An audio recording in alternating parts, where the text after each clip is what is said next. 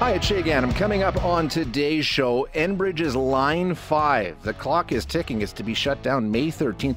We'll talk with a researcher from Europe who's been looking into real world data on emissions from hybrid vehicles. And you've heard about this Epicurious flap. They'll no longer post beef recipes on their website. We'll speak with Bob Lowe, the president of the Canadian Cattlemen's Association, for their response. The clock is ticking on Enbridge Line 5. May 13th, two weeks from today, was the deadline that was set by Michigan, uh, Michigan Governor Gretchen Whitmer when she announced that she wanted that line closed. That was back in November she made that statement.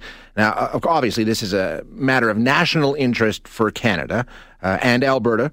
And while many feel the federal government completely ruled over on Keystone, apparently, we're being told they are working frantically through diplomatic channels to try and save Line 5. Are they getting anywhere? What can we expect as we get closer and closer to this deadline? Will it come to pass? Joining us now is Dan McTeague, who is president um, of Canadians for Affordable Energy and a former federal Liberal MP. Dan, thanks for joining us again. Always, always fun to chat.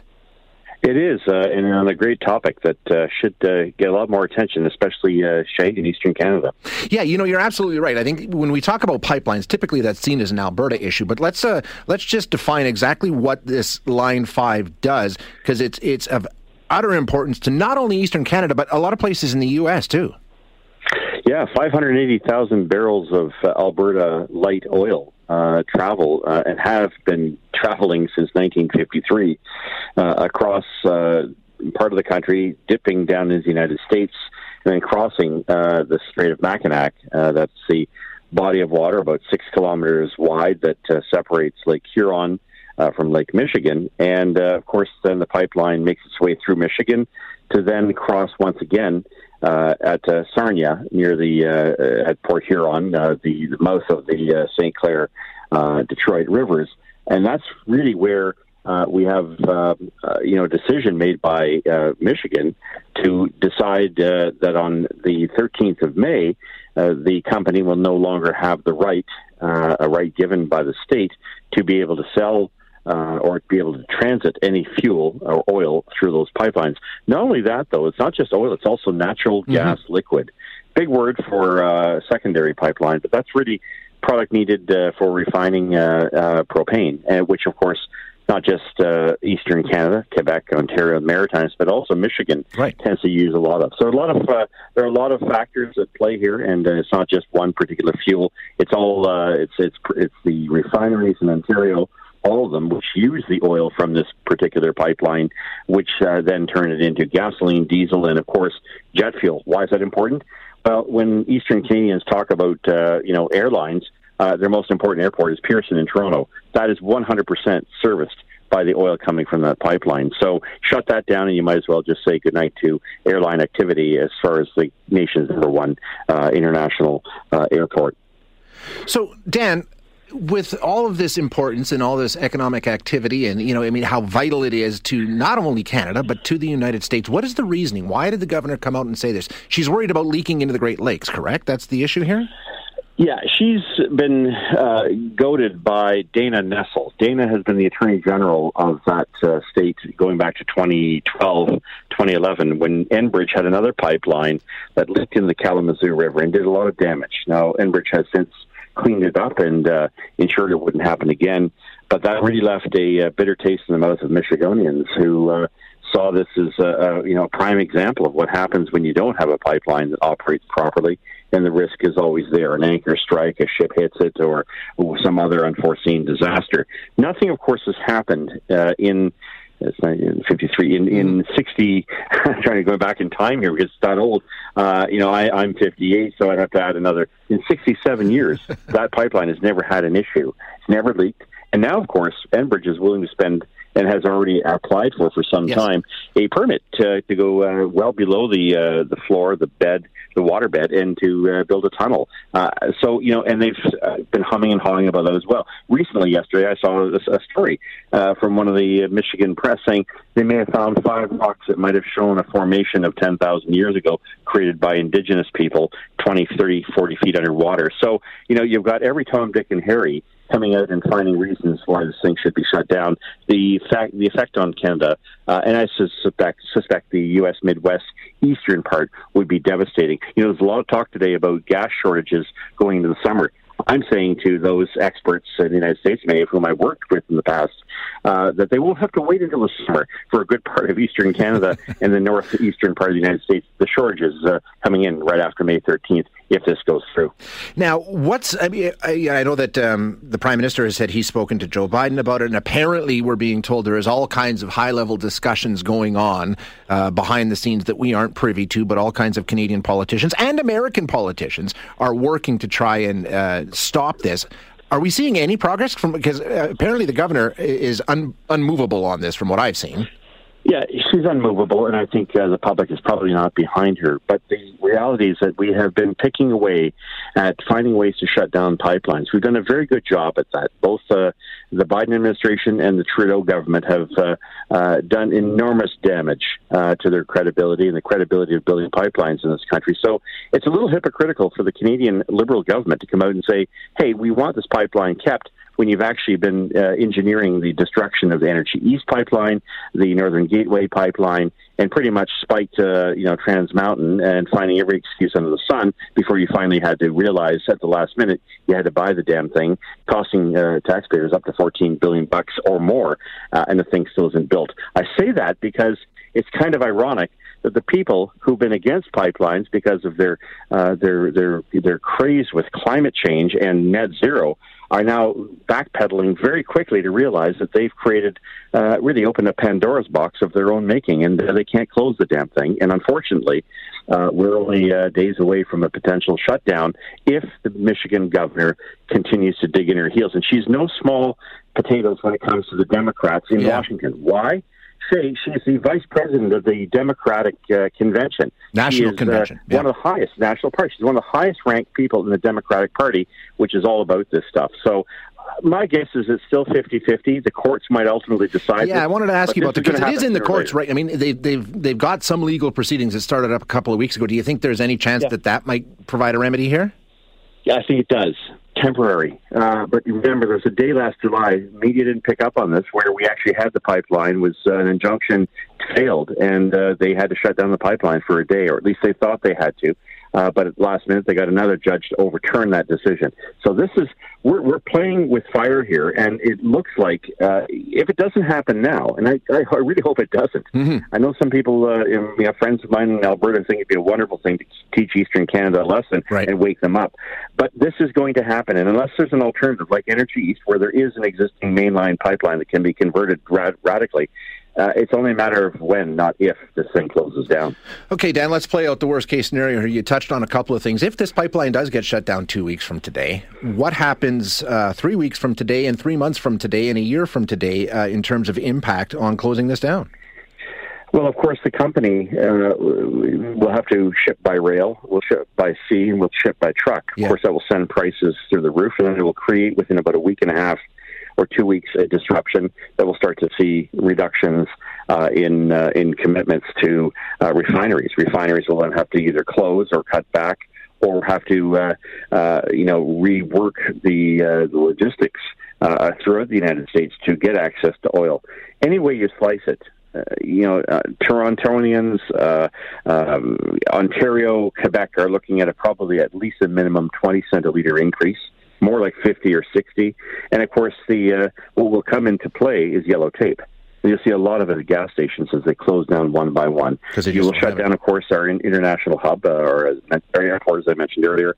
And of course, uh, Canadians can find uh, maybe get back to the good old days of burning coal, charcoal for their barbecues because there won't be a lot of propane available. This now that's three weeks, three four weeks, yeah. three or four months, same thing uh, six or eight months colder weather, then we're re- we're really in the pickle. Why the Great Lakes shuts down for half of the year, the, and you cannot transit a lot of that oil, even if you could.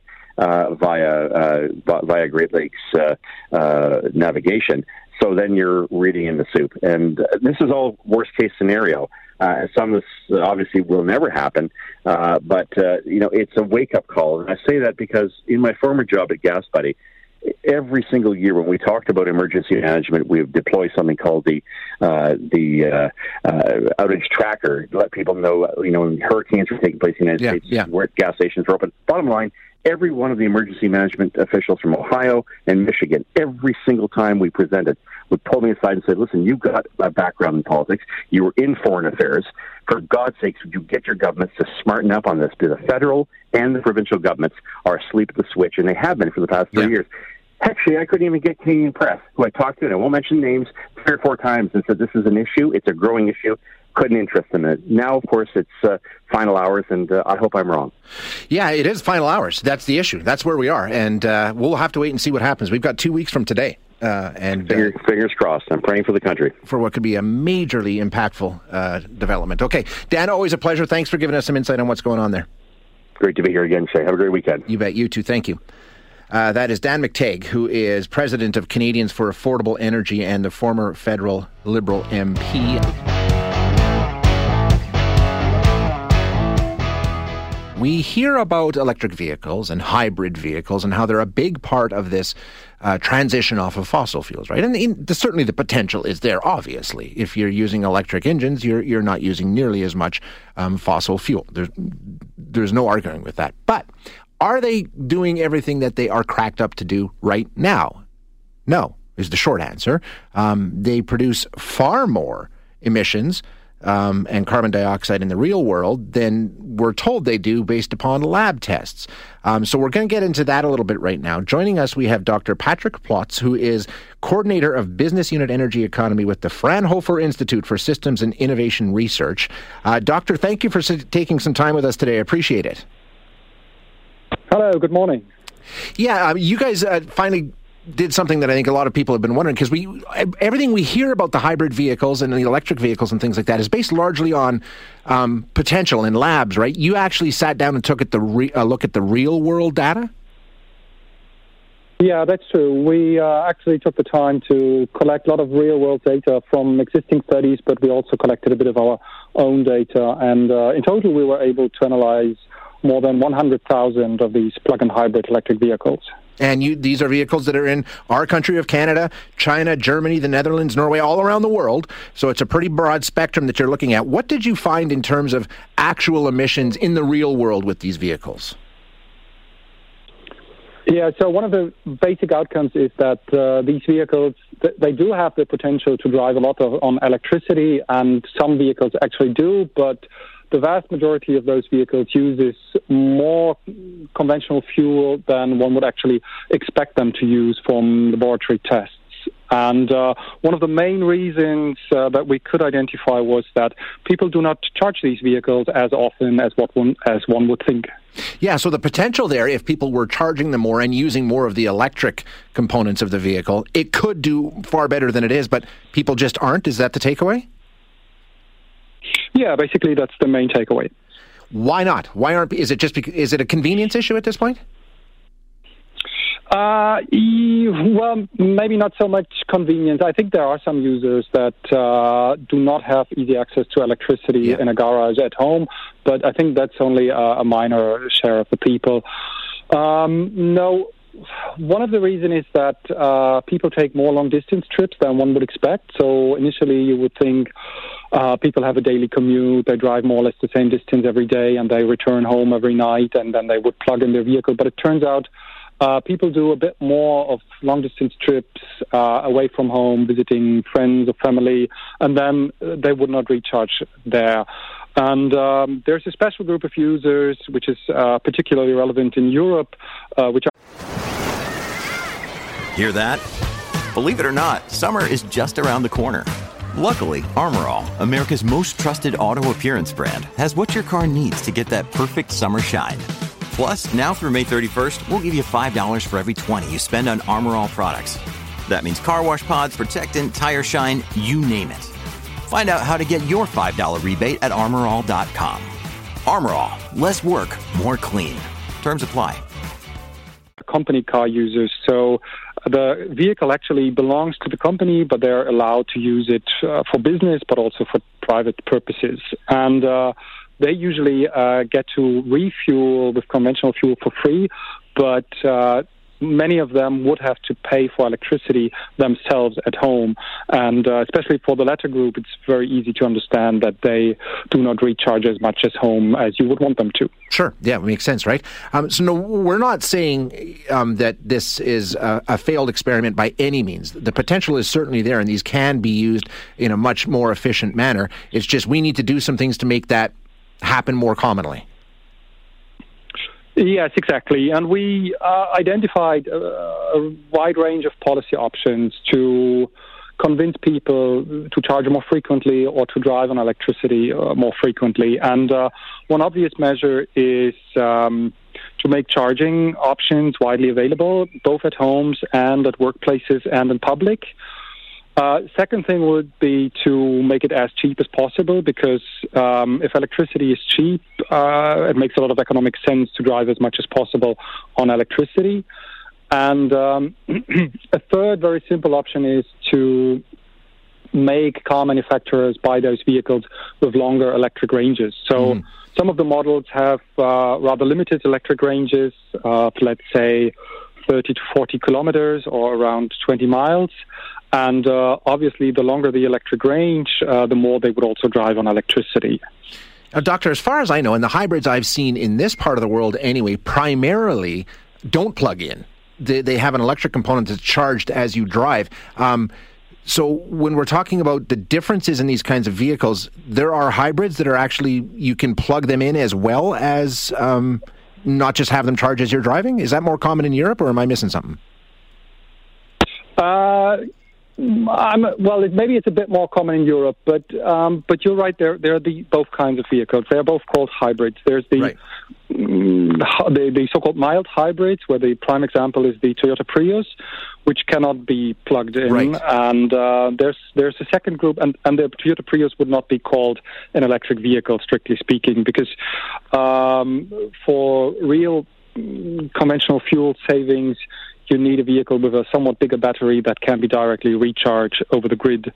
And um, of those actual electric vehicles, uh, which can be plugged in. Uh, there are these two kinds: one which only have a battery and electric motor, and a second group which have a uh, somewhat smaller battery, an electric motor, and an additional combustion engine. Right. So, and, and the latter group they are called plug-in hybrids because they are a hybrid, but they can also be plugged in.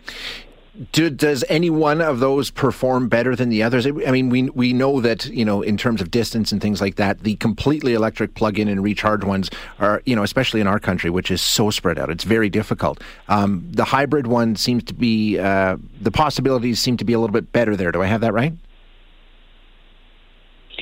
Um, yeah. So they I mean, the hybrids which cannot be plugged in, they save a bit of, of, of energy and they save a bit of fuel, but their savings potential is quite limited because they can only drive right, uh, yeah. very short distances on electricity. But those that can be plugged in, they, they have a serious potential to really save uh, conventional fuel and also save greenhouse gas emissions. Interesting information, Doctor. Thank you so much for joining us this morning. I appreciate your time. My pleasure. Thank you. Thank you very much. That is Dr. Patrick Plotz, the coordinator of Business Unit Energy Economy with the Fraunhofer Institute for Systems and Innovation Research.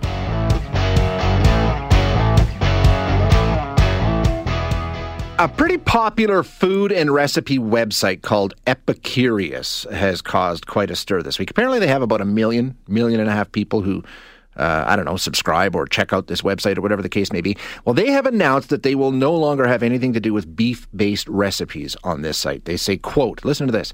Cutting out just a single ingredient, beef, can have an outsized impact on making a person's cooking more environmentally friendly. Our shift is solely about sustainability, about not giving airtime to one of the world's worst climate offenders. Wow! Pretty harsh statement, and one that is in no way a matter of settled science and bulletproof data. Not even close. There's a lot of people who say they are completely out to lunch on this. Now, joining us to give us a response is Bob Lowe, who is the president of the Canadian Cattlemen's Association. Uh, Bob, thank you for joining us today. I appreciate your time. Well, thanks for having us, Sue. So, Bob, some pretty inflammatory language there. One of the world's worst climate offenders. Your reaction to what uh, Epicurious did this week? Well, you know, they're they can publish anything they want. It's their magazine, mm-hmm. and people have the choice to eat anything they want. We're lucky we live in in a society that that allows that. Yeah. But to do it for all the wrong reasons is that that's kind of disheartening to say the least. Yeah, and like I said, the science here that they're talking about, from what I've read, is really up for debate. You know, does the beef industry create greenhouse gases? Sure, but to what level is far from settled science. And and uh, I understand they're basing it on an almost ten year old report. So so what do they have wrong in terms of you know the impact of, of cattle farming?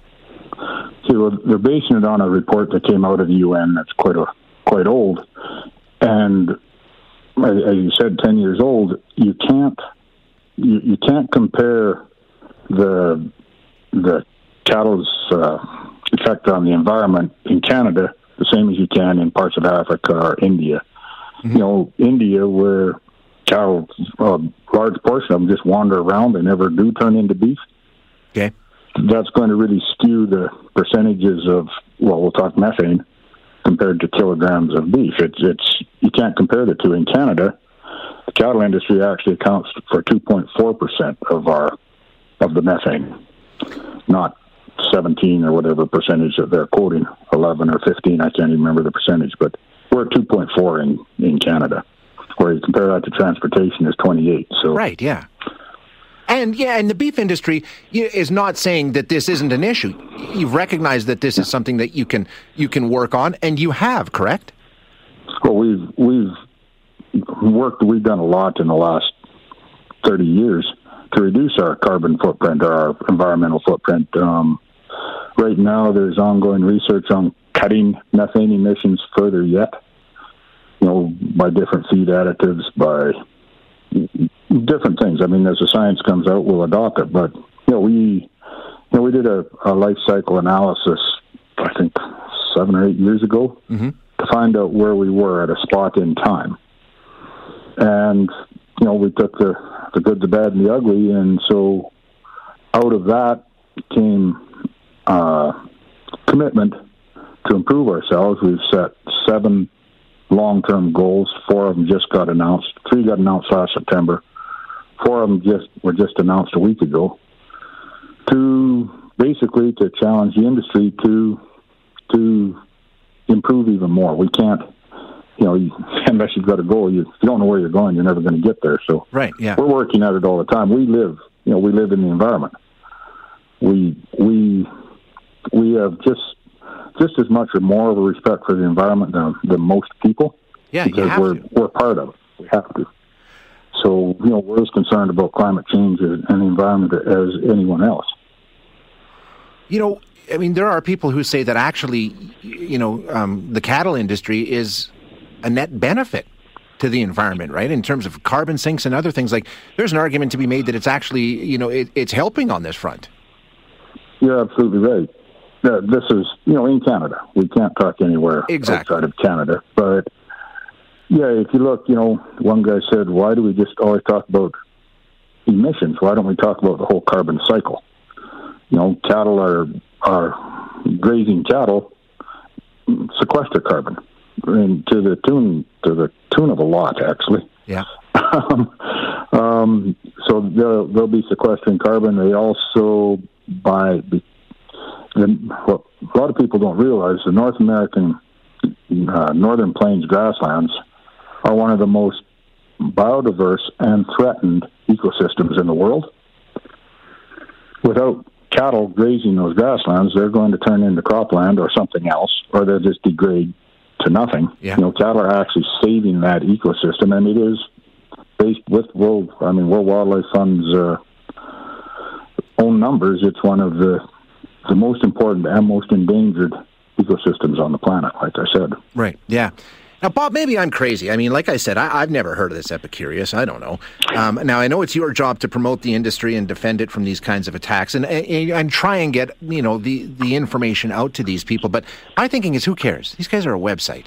You know what I mean? Um, but it's it's the cumulative effect, right? I mean, that's what you're facing is in terms of here's the, here's the actual science. You know, in terms of preserving the grasslands and all the rest of these sorts of things. It just is it a constant effort for you to try and get that information out despite things like this happening? It is. You know, I, I believe, and then COVID has actually helped. Uh, consumers realize, you know, they're realizing more than they have done for probably generations that that food is is fairly important. I think we went a lot of generations that food was just taken for granted. Mm-hmm. There is a, a movement, and I don't know why. I've got a pretty good idea, but to get rid of animal agriculture to save the planet. Well, actually, if you look at the science, if you get rid of animal agriculture, you aren't going to save the planet; you're going to harm the planet. We've we've been uh, spent the last three days putting together a submission to the United Nations for their Food Security Summit coming up in the fall. Uh, we had a presentation from a, a lady who's a, a doctor of something. She actually works for the FAO, which is part of the UN. And one of the numbers that stuck in my head if you take 0.6 kilograms of a plant based protein and a cow eats that, she turns that into one kilogram of a meat based protein. So there's, I mean, there's, it's almost, it almost doubles the amount of protein uh, coming from a cow as it does just coming directly from the plant. Yeah, nope. so I mean, you've got science to, to, to, back up what you're saying. So, uh, you know, I, I, appreciate you trying to get this message out and counter the misinformation.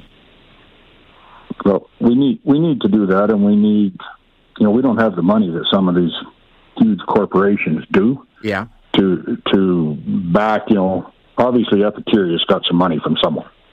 Right. To to to promote this, we don't have the money to do that. You know, one thing that we would like to see is some of the some of the major food companies step up. You know, there has been one or two, but in a more of a mass supporting the beef industry. Yeah, absolutely. You know, we've, we've, brought the most of the environmental NGOs on side because we're all working for the same end to to protect the environment. Uh, so the science is all there, everything's there. You know, one of the people on this these calls putting this thing together for the UN said it can't be old guys like me promoting the beef industry. It's got to be young hip ranchers. Yeah. And I, I said, so you mean I'm not a young hip rancher? Apparently, the consensus was I'm not. yeah, I mean, but we, you know, we're we're really confident in what we produce. We we eat our own production. I don't think we want to. We certainly don't want to eat something that's going to be hurting us or the environment. We, like I say, we need the environment to exist. We rely on it. It has to be here. You know, if it rains or doesn't rain, that that directly affects our livelihood and and the cattle that we're looking after. Little things like that. Yeah, there's not a lot of industries that work more closely with the land than what you guys do, and you know the importance is is obvious. So it makes perfect sense to me, Bob. Sure, and and you know, take this one more step because you know we, have been talking about grazing livestock and things, mm-hmm. but if you look at the feeding, uh, the the feed yards, the feedlots, actually help uh, cattle on a total grass based diet uh, will actually emit more methane than cattle in the feed yard situation. Okay.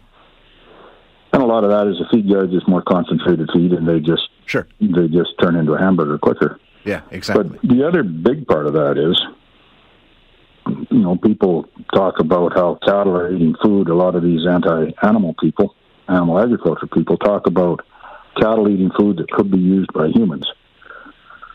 And to uh, to a small degree, that's right. I think in Canada, the number is like eighty-two percent of what a what a bovine eats is grass and weeds and things that we can't eat. Yes, yeah.